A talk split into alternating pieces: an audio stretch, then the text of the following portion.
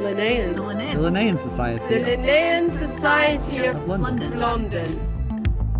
Linnaean Society of London. Linnaean Linnaean Linnaean Future. Future. Future. Future. Every year in autumn, 197 countries meet for two weeks to decide how the world will respond to the climate crisis. Like most international negotiations, for the layperson, these meetings are weighed down by bureaucratic language, technical texts, and back channel negotiations. And at the end of this two week conference, we will know countries' commitments to emission reduction, climate finance in terms of technology, and where will the money for loss and damage due to climate change come from? And what will carbon market mechanisms look like? This year, the Conference of Parties, or COP26, will be held in Glasgow from November 1st. And the road to Glasgow has been long and tortuous. In this episode, we'll look at the history of these negotiations and how we got to the current COP questions. What made politicians first sit up and take notice of the scientific evidence for climate change that was piling up? Why was the Rio Earth Summit of 1992 such a watershed moment? And can we get there again? Mark Maslin, professor of Earth System Science at University College London, helps us trace the history of past climate change meetings and the politics.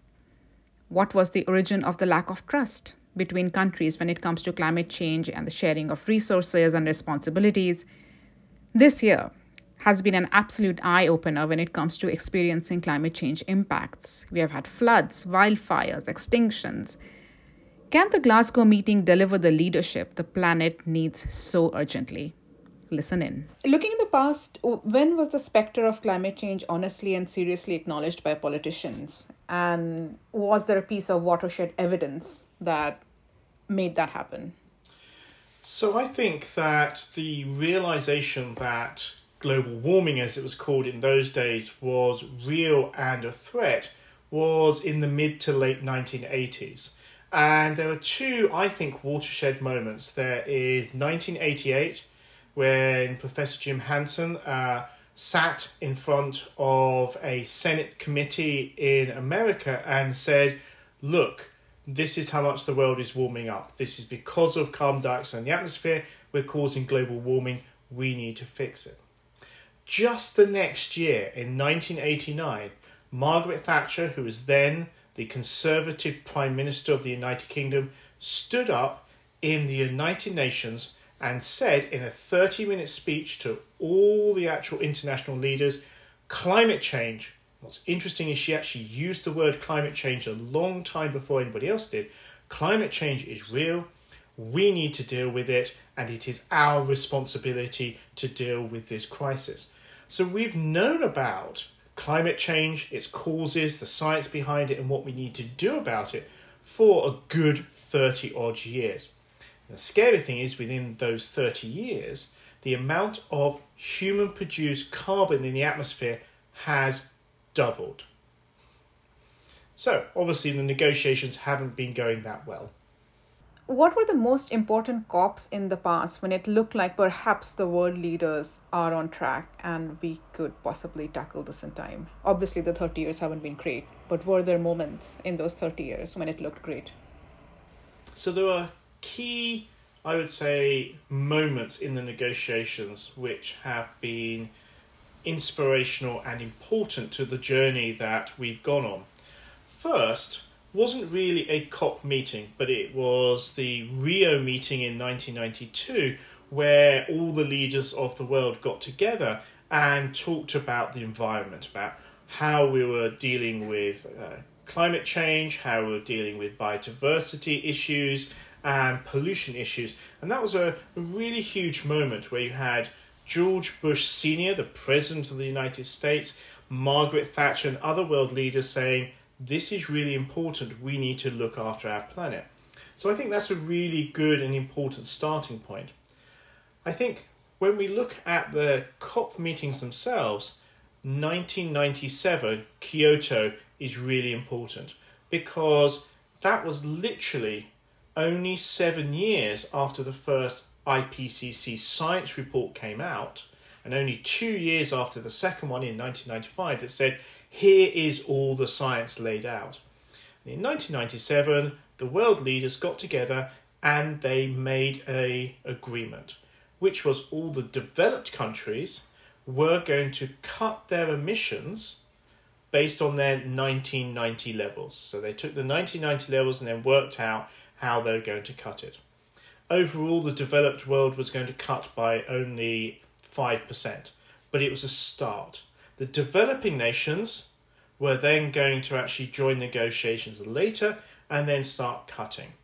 And that was the key moment where you had lots of agreement, lots of people signing up, and we had the first agreement. So that was great.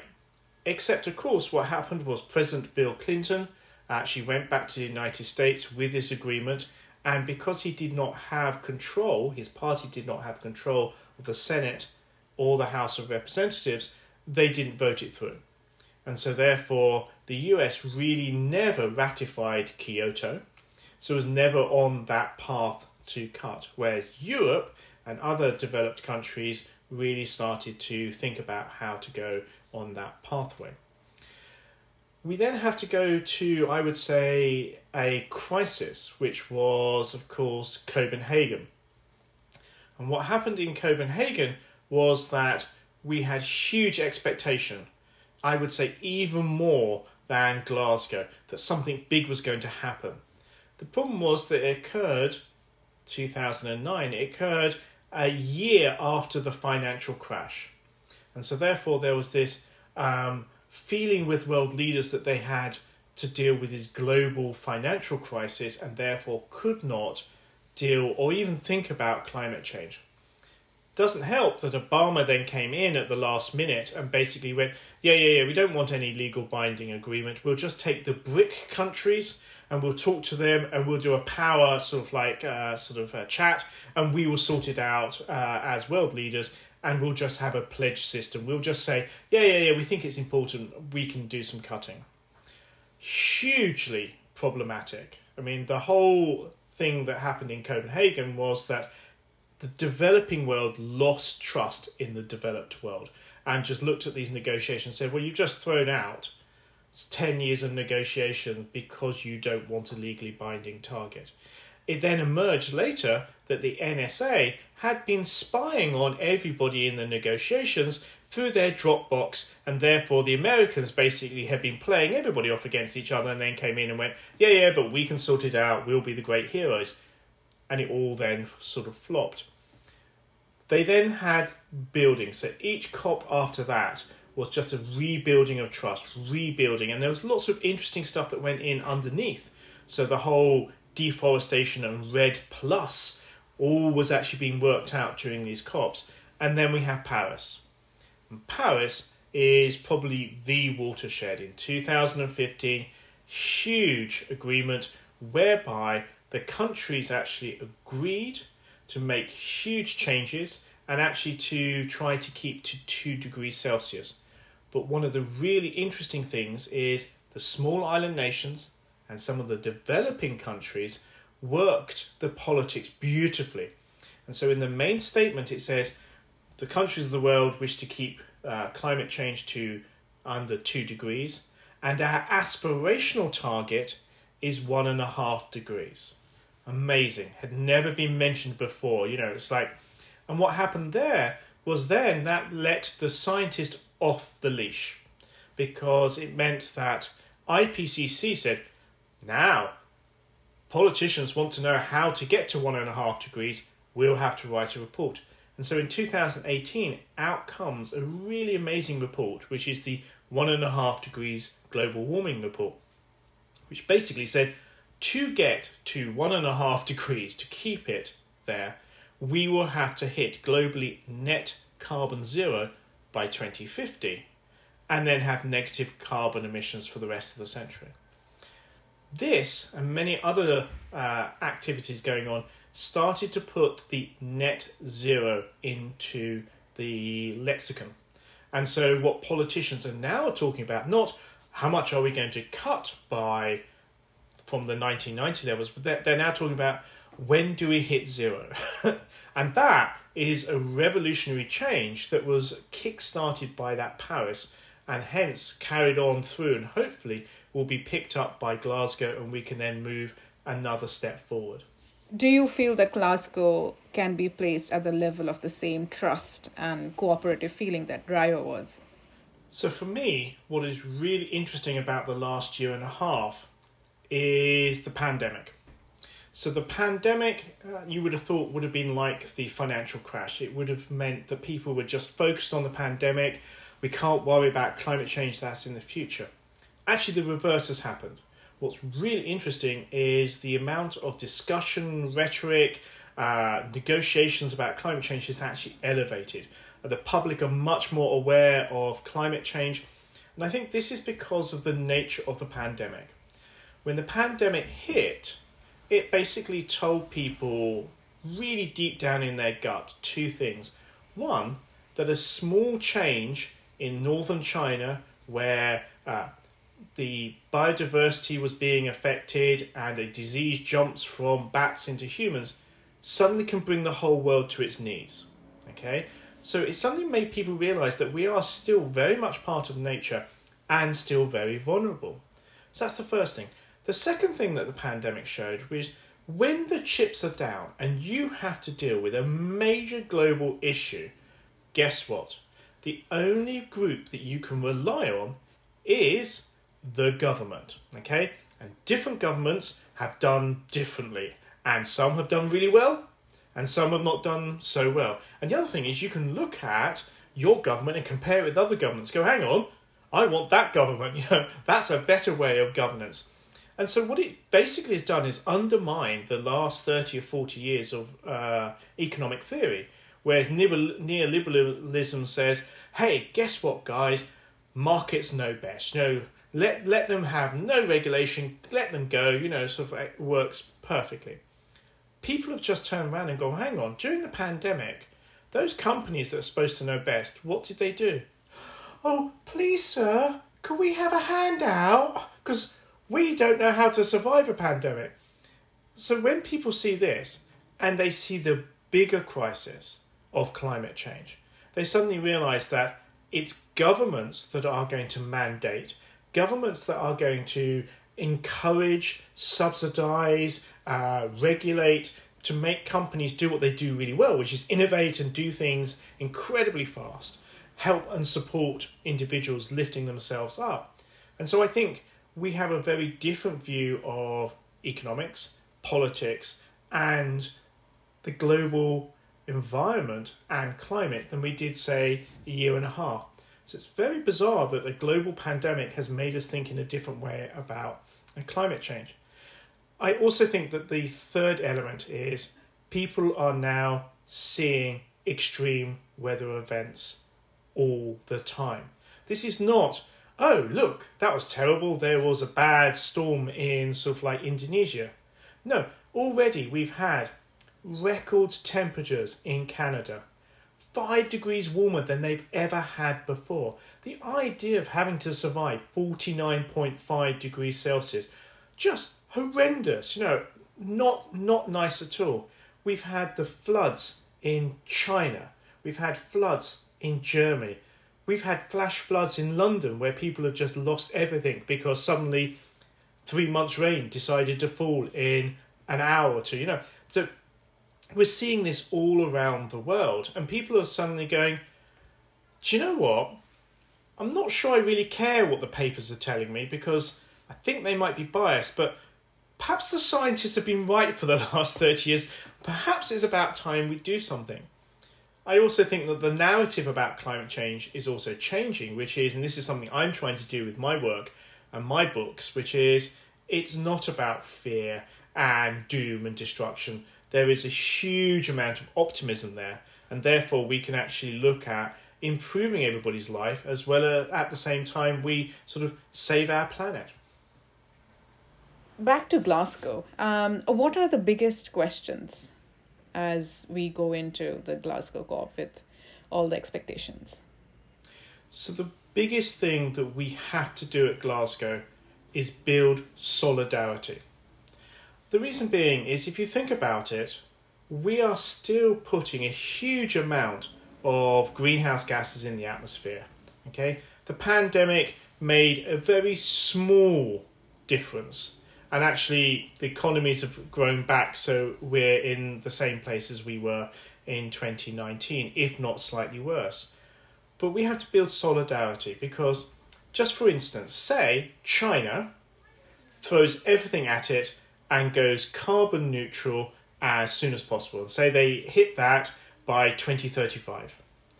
If the rest of the world keeps polluting and actually increases, that will mean nothing in terms of climate change. Because what I keep saying to people is the atmosphere does not care which country you live in, what political badge you wear.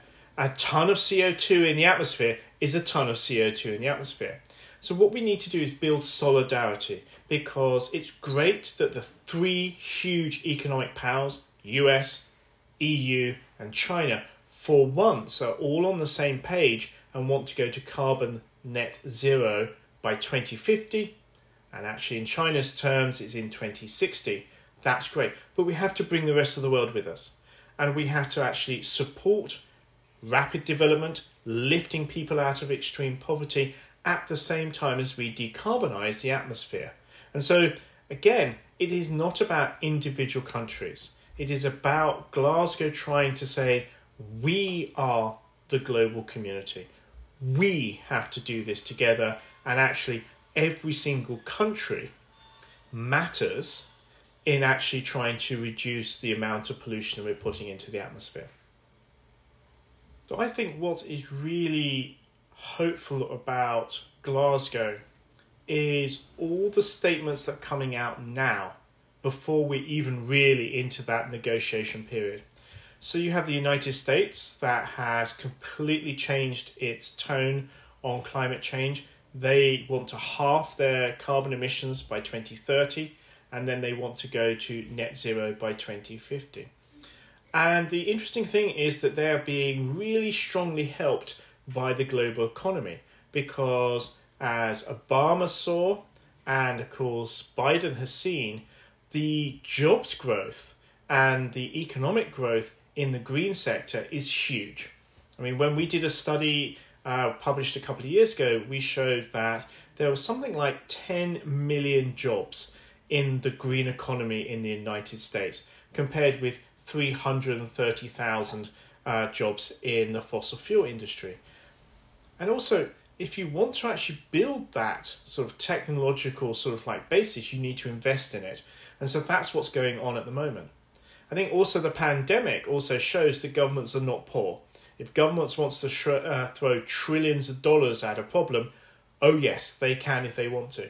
So again, boosting the economics, boosting jobs, etc., and reducing pollution all seems to align, particularly as now actually renewable energy is cheaper than fossil fuel even with the fossil fuel subsidies, and that's something else we need to deal with.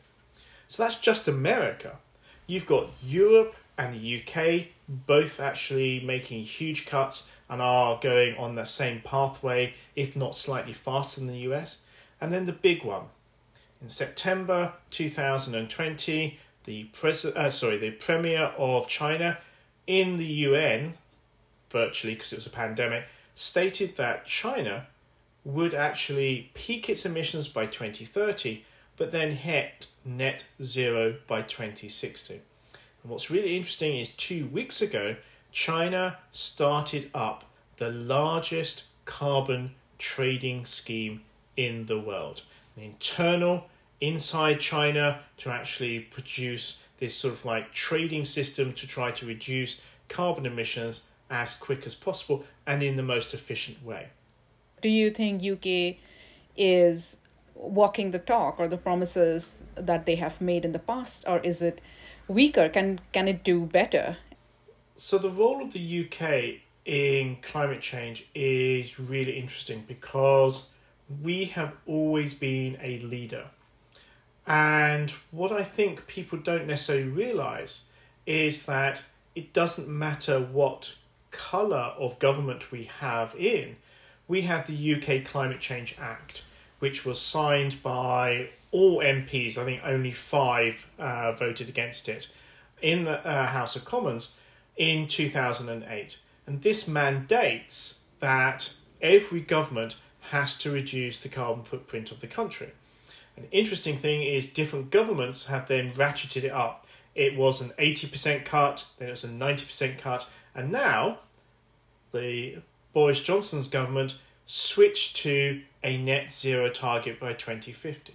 So it sets five year targets of this is how much we can emit, then this is how much we can emit, and this is how much we can emit. And so therefore the government is sort of like uh, corralled into having to do the right thing um, legally. And so, therefore, they have great civil servants who are constantly working on good policies. Now, could we do better? Absolutely. Are there huge numbers of positive things that the government could do that would improve this markedly? Absolutely. Have they got joined up thinking and therefore doing certain things in the right way? Not yet. And so, therefore, we're at this state where we are leading Glasgow with the Italian government. At the same time, we have great pledges and ambition, but many of us are feeling, yes, but you need to write the policies. You, you need policies. And I think this is the most important thing about climate change. Climate change is no longer about the science, okay? The science is done and dusted, really. What it's about is policymakers and lawyers because what we need is really efficient, good policies that actually help companies and people and the government decarbonize as quick as possible and allow people to do it in a fair and transparent way. And actually, writing those sort of policies and making them work is unique to each country and each legal framework. Uh, but you need that expertise. And it's really interesting that quite a lot of the European regulations were written by British lawyers, which seems a bit sort of ironic considering that we now are no part no longer part of the EU. So I think the most important thing is that civil society has risen up and actually stated very clearly what the issue is. So, for example, you have Extinction Rebellion uh, sticking uh, themselves to trains. But the thing is, they are an interesting group because it's not like, oh, it's just a bunch of sort of like middle aged hippies. No, there was an 82 year old sticking themselves to a tube train. There were young people sort of like uh, protesting and doing all this incredible art in the middle of sort of like Oxford Street, you know. So again, what's really interesting is that raises awareness. Yes, it puts some people off. But I think what's also been incredibly powerful, probably more so, has been the school strikes.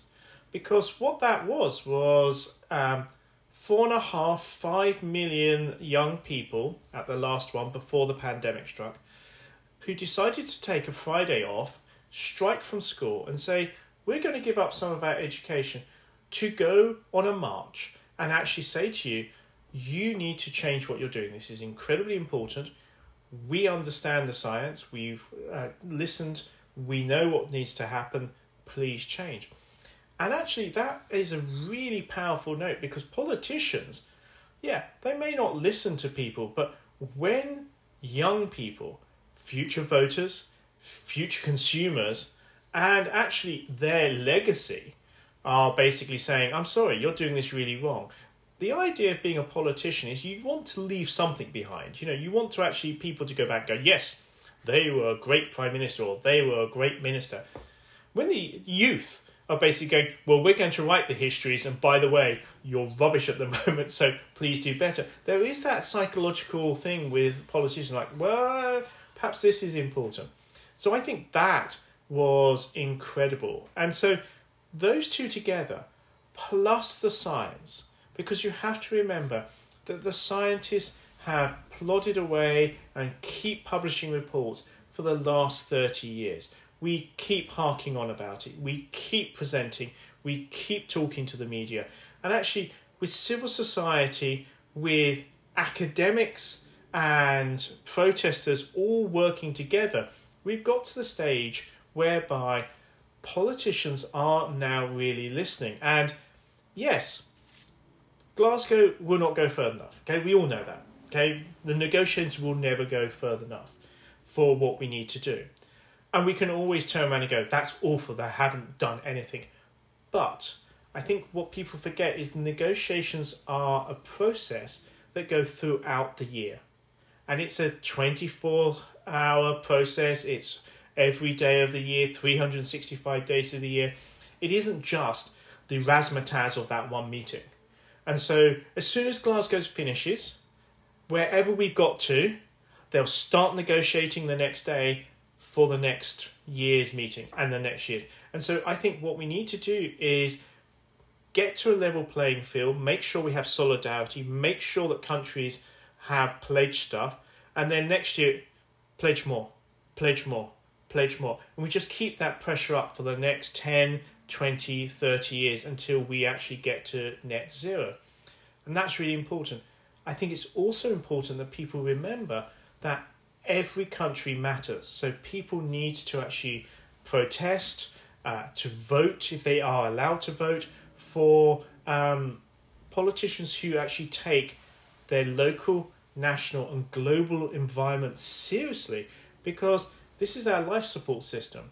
I've always likened it to having this big house with lots of people living in different rooms and they're all going around kicking all the furniture and trashing the house. And it's like, guys, Earth, we only have one, you know, despite billionaires trying to get to Mars, not going to happen, you know, we only have one Earth. So why are we kicking it to pieces? You know, this is madness. And when you think of it in that sort of human terms, you just go, yeah, it is a bit stupid. Why are we dumping all this plastic in the ocean? Why are we polluting the atmosphere? Why are we damaging the life support system? Or basically the only place we know that life exists in the universe. And it's like, bit stupid. Perhaps we should stop doing it. And again, I think that's where the revolution and the way of thinking, and I think the evolution of humans has to come in because this is the century that we have to start thinking of us as a global species. And I think, and I say this in a very strange way, that this, the mobile phone, makes that much easier because young people are, know that they're connected to everybody. They, they basically realize, apart from the extreme poor, they can contact really anybody they want to in the planet. It's a very small planet and we're all very connected. And the pandemic, as you said, has shown that we are vulnerable together. We are so connected and interconnected that small things in faraway places have big ramifications. If that's true, then why not actually build a society and an economy that actually values and looks after our environment as well as trying to lift people out of poverty? And personally, uh, and this is something that I wrote in the book, um, How to Save Our Planet, the facts, which is we can have this vision of the future, and because we're human and we are so good at creating new things, new ideas, and things like that, if we have a vision of the future and we want to actually make it happen, there is no reason why we can't. And I think that's the frustration that young people have, which is politicians do not seem to have that vision of what an amazing human future we can have on our human planet. And I think that's the frustration. And I, that spills over, and I'm sure that in the protest, that will be the frustration at Glasgow when people go, yeah, okay, but we can see 10, 20, 30 years down the line, we can do much better if we do it now. Come on. And I think that's sometimes the frustration. Politics and negotiations work much slower than we would like. Linnaean Linnaean. Linnaean future. Future. Future. future.